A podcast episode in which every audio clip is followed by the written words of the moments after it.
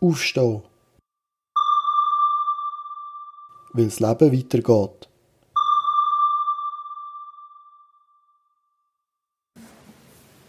Im ersten Teil erfährst du unter anderem, was ein Salat mit dem Ganzen zu tun hat, was die Alexandra mit einem Neandertaler gemeinsam hat, warum Aufgeben keine Option ist. Ach ja, ein Knutsch ist ein Knall. Hallo, ich bin der Roger von Aufstehen und heute bei mir die Alexandra. Die Alexandra hat Familie, die steht immer an erster Stelle. Das ist zum einen der Mann, der Ramon, zum anderen der Sohn Max, der jetzt 2019 20 wird. Die Alexandra war 20 Jahre lang beim gleichen Arbeitgeber. Gewesen, ist geschätzt worden für ihren Perfektionismus und wie sie einfach eine Macherin ist. Stiftungsrätin ist sie, Prüfungsexpertin, Chefexpertin der Lernenden, Präsidentin von einem Leisch. Ein Leisch ist ein Quartierverein die Alexandra redet verschiedene Sprachen, hat Betriebswirtschaft studiert, ist in der Ausbildung zur Pensionskassenleiterin.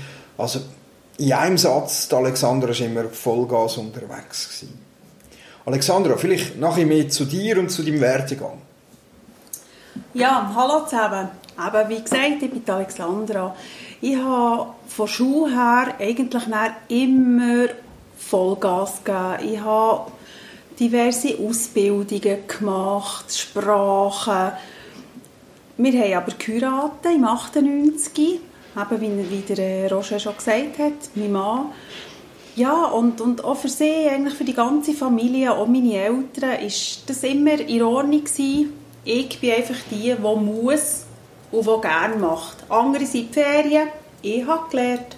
Aber das ist auch das, was es heute braucht für für dort, wo ich heute stehe. Also ja, es stimmt alles. Mhm. Das wir eigentlich schon dort, wo du bist ja von Vollgas, von auf der Überholspur eigentlich zum, zum Stillstand in Sekundenbruchteil. Und da hat ja ein Salat eine entscheidende Rolle gespielt. Ja. Kannst du da mal das ein bringen, was dir passiert ist? Genau, ich bin in der Zeit, wo, ich, wo der Unfall ist passiert hatte ich Prüfungen für die Pensionskassenleiter und da habe ich morgen früh, schon sehr früh bin im Büro und habe gelernt. Nachher habe ich gestempelt, bin arbeiten. Auf Mal am Mittag kommt mir in Sinn, nein, ich habe meinen Salat im Auto vergessen. Dann bin ich über, eben irgendwie um die 12 herum, bin ich über ins Auto, den Salat holen, noch sonst einen Töpper geholt. Und dann habe ich wieder gewartet beim Fußgängerstreifen drei Autos, die von der einen Seite waren, die haben mich durchgelassen.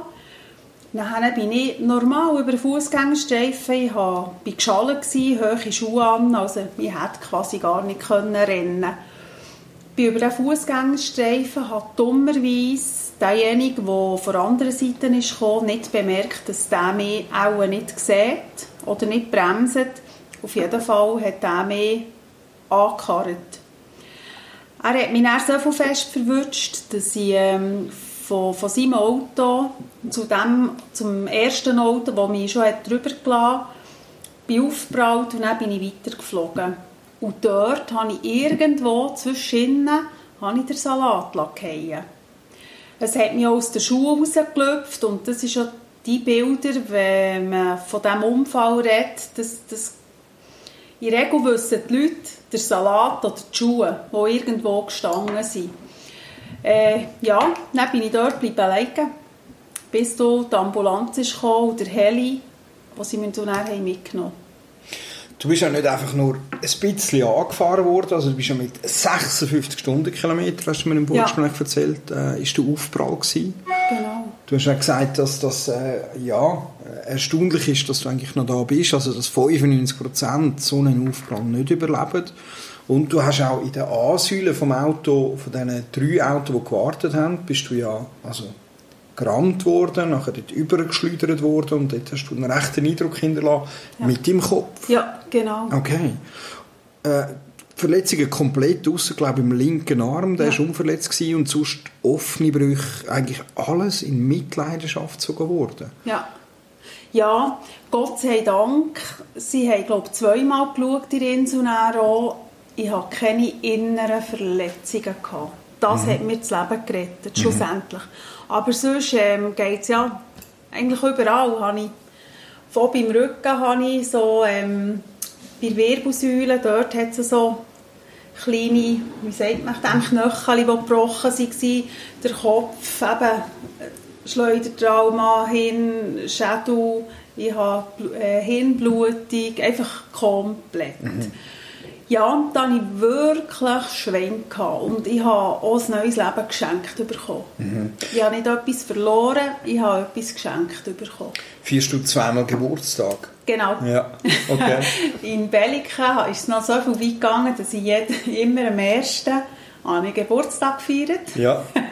und dann irgendwann hat sich das dann so ein bisschen ausdehnen und jetzt ist es all Jahr am 1. September feiere ich Geburts Geburtstag.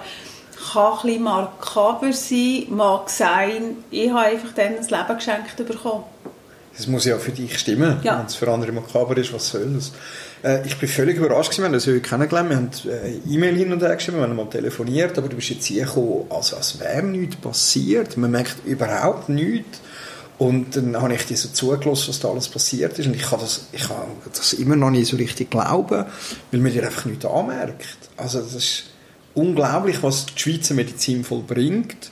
Und, und ja, wie, also 95% hätte er nicht überlebt. Wie kannst du das erklären? Dass du zu diesen 5% gehörst und jetzt eben nicht schwerst behindert bist, sondern fast, schon nicht ganz, aber fast ja alt. Mhm. Ja. Ja, also wirklich Schwein gehabt. Ich habe etwa ein halbes Jahr vorher hatte ich nochmal knochendichte Messung. Und da hat mir ähm, der Doktor gesagt, dass ich wahnsinnig habe einen Knochenbau wie ein Neandertaler. Das hat mir das Leben gerettet. Ähm, ja, und dann muss man halt einfach auch eins sagen, ich bin schon früher durch meinen Job, durch, durch alles, die Ausbildungen, bin sehr zielorientiert unterwegs gewesen. Und das war eigentlich auch das, gewesen, was mir, glaube auch, was mich so weit hat gebracht.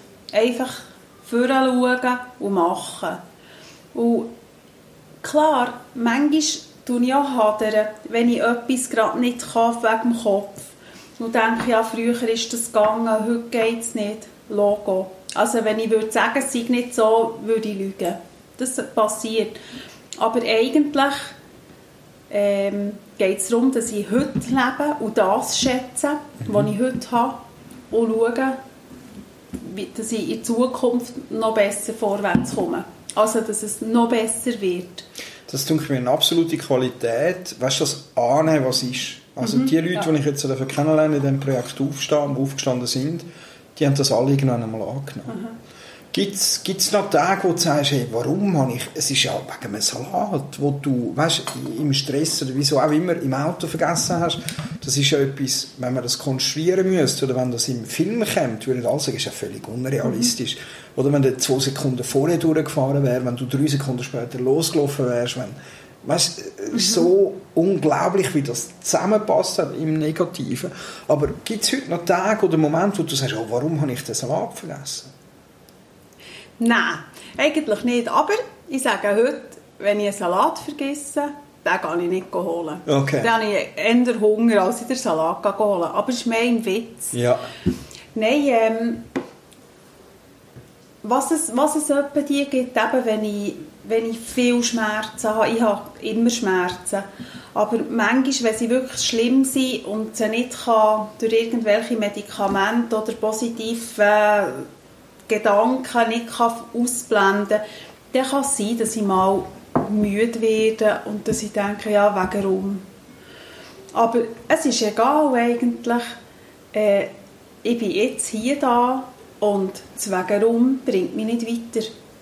Ich muss schauen, dass es.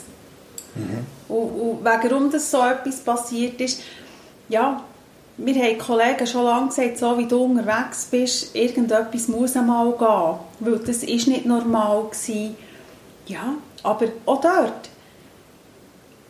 Ich, ähm, ich sage nicht, warum habe ich nicht Ferien gemacht und warum bin ich immer lehren, habe Schule gemacht. Nein, es hat auch das gestimmt. Nämlich auch das, ist ein Puzzleteil im Ganzen. Also es ist, wie es ist und es muss weitergehen. Ja, genau. Jetzt hast du aber, wo die absolute Macherin, weißt, neben dem Job einen Quartierverein geleitet und, und all das, einen Sohn, weißt, der dich gebraucht hat, der immer an erster Stelle gestanden ist.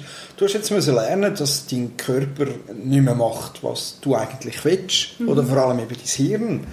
Das war wahrscheinlich auch noch ein Prozess, der nicht einfach war. Ja, da ist, da ist ziemlich happy. Ja, eigentlich lang, schon in Bellik habe ich gesagt, etwas stimmt mit meinem Kopf nicht. Und irgendwann hat aber mein Körper auch gesagt, und das ist ja dort, oder, ich, ich schätze alles an mir eigentlich. Mein Körper hat gesagt, du willst nicht Fernsehen schauen, du willst nicht ähm, Zeitung lesen, das willst du alles nicht. Warum habe ich das nicht wollen? Weil ich es nicht können. Mhm. Ich es nämlich gar nicht können aufnehmen in meinem Hirn. Und das gibt es halt manchmal schon, dass, dass ich auch Mühe habe damit. Aber auch dort einfach weitergehen. Wenn ich zum Beispiel ähm, ja, eben noch, noch, dass mein Körper hat gewusst, ich will das nicht lernen oder ich will nicht lesen oder so. Alle zusammen in Belliken mussten eine Abklärung machen vom Hirn. Jeder. Wirklich, die haben praktisch nicht grosse Unfälle mit dem Kopf können haben. Die mussten in die Neuropsychologie gehen, in Logopädie, was auch immer. Ich nicht. Und dann habe ich mal gefragt, warum ich nicht? Einer von den Pflegern. Er sagt, ja, es ist nicht nötig. Und ich habe schon dann gesagt, mal, aber es ist nicht mehr gleich. Dann sagt ja, aber es braucht ein Jahr. Da gewöhne ich mich dran. Ja, und dann war es aber tatsächlich so, gewesen, dass, ähm, dass ich, ja, mein Hirn extrem in Mitleidenschaft gezogen ist worden durch diesen Unfall. Und das hat man dann gemerkt, und einfach erst später, nach einem Jahr, hat man dort dann können etwas machen können. Es war eigentlich relativ spät, gewesen, aber ja. Also man hat einfach von außen wirklich so nichts gemerkt, wie du jetzt auch da sitzt, wie ich das ja auch feststelle, mhm. dass man dass das wie nicht zueinander passt, also dass es wie zwei Alexandras gibt, mhm. oder die, ja. wo du musst sagen, ui, die Fötterli und ui, der Unfall und auf der A-Säule mit dem Kopf, weißt du, die ja. Eindruck und dann die Alexandra, die da hockt, musst du sagen, ja, es kann nicht die gleich sein. Mhm. Also das hat man dann dort eigentlich in der Reha auch das Gefühl gehabt, weil du hast ja gesagt, du hast immer noch auf verschiedenen Sprachen mit den Leuten kommuniziert genau. nach dem Unfall. Ja, wir sind, wenn wir aber sind, zu Nacht essen, wo ich da schlussendlich schon im Rollstuhl konnte, zu Nacht essen hat es einen Portugies und einen Deutschen. Und die zwei mussten miteinander Englisch reden, weil Deutsch ist halt nicht gegangen. Mhm. Mit dem Portugies habe ich aber Französisch geredet. Und so sind wir dann halb zu vierten hoch an diesem Tisch gehockt und haben Französisch, Englisch, Deutsch miteinander irgendwie so geredet. Und das ist einfach so gegangen, wie, wie wir jetzt zusammen reden. Nicht mhm. gross überlegen, ui, wie heisst jetzt das? Das, darum war das auch sehr schwierig gewesen, für die Außenstehenden zu sehen, dass eigentlich der Kopf sehr kaputt ist. Mhm. Ja. Und ähm, ich habe auch in habe ich auf das Mal gemerkt, dass ich keine Zahlen mehr in meinem Kopf habe. Mhm. Dass ich nicht mehr weiss, was zwei Kaffee sind. Und ähm, das ist auch durch eine durch einen komischen Umstand, wo mir jemand einen Kaffee hat gebracht und hat gesagt, so im Witz, ah, hier hast du deine drei Kaffee, weil ich so viel Kaffee getrunken habe. Und dann sage ich, ah, merci vielmal. dann schaut er mich an und sagt, was, drei Kaffee? Eins Kaffee. Und dort habe ich dann checken, dass ich Zahlen wie nicht mehr richtig in meinem Kopf habe. Ich habe nachher nach Lösungen gesucht und habe eine App auf mein Handy wirklich eins, wo ich habe Zahlen gelernt und dann ganz leicht die ähm, mathematische Rechnung, also 1 plus 3 gibt. So. Und so habe ich wieder gelernt, besser mit Zahlen umzugehen. Mhm. Man merkt wahrscheinlich bis dahin schon, dass Aufgeben ist nicht dein Ding. Also Nein. Aufgeben gibt es nicht. Nein, äh, keine Option. ja, das merkt man gut. Äh, du bist in der Ausbildung zur Pensionskassenleiterin. Das ist aber etwas, wo jetzt eben Zahlen funktioniert nicht mehr gleich wie vorher. Das geht dort nicht. Also du hast dich von dem Traum, was du sicher war, darum hast du die Ausbildung gemacht, müssen verabschieden? Mhm. Ich habe bis also vor zwei Jahren habe ich, ich habe sogar vor Schule dann, habe ich Schreiben bekommen, dass ich wirklich nur noch die zwei mündlichen müsste, die Prüfungen müsste nachholen mhm.